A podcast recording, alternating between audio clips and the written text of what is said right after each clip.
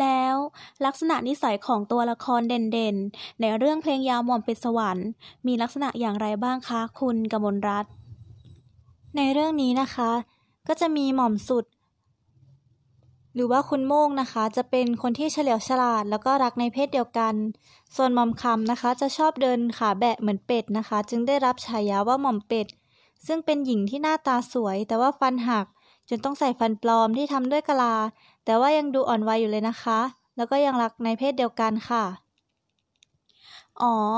เป็นแบบนี้นี่เอง แต่การรักเพศเดียวกัน ก็ไม่ได้ทำให้ใครเดือดร้อนไม่ใช่หรอคะ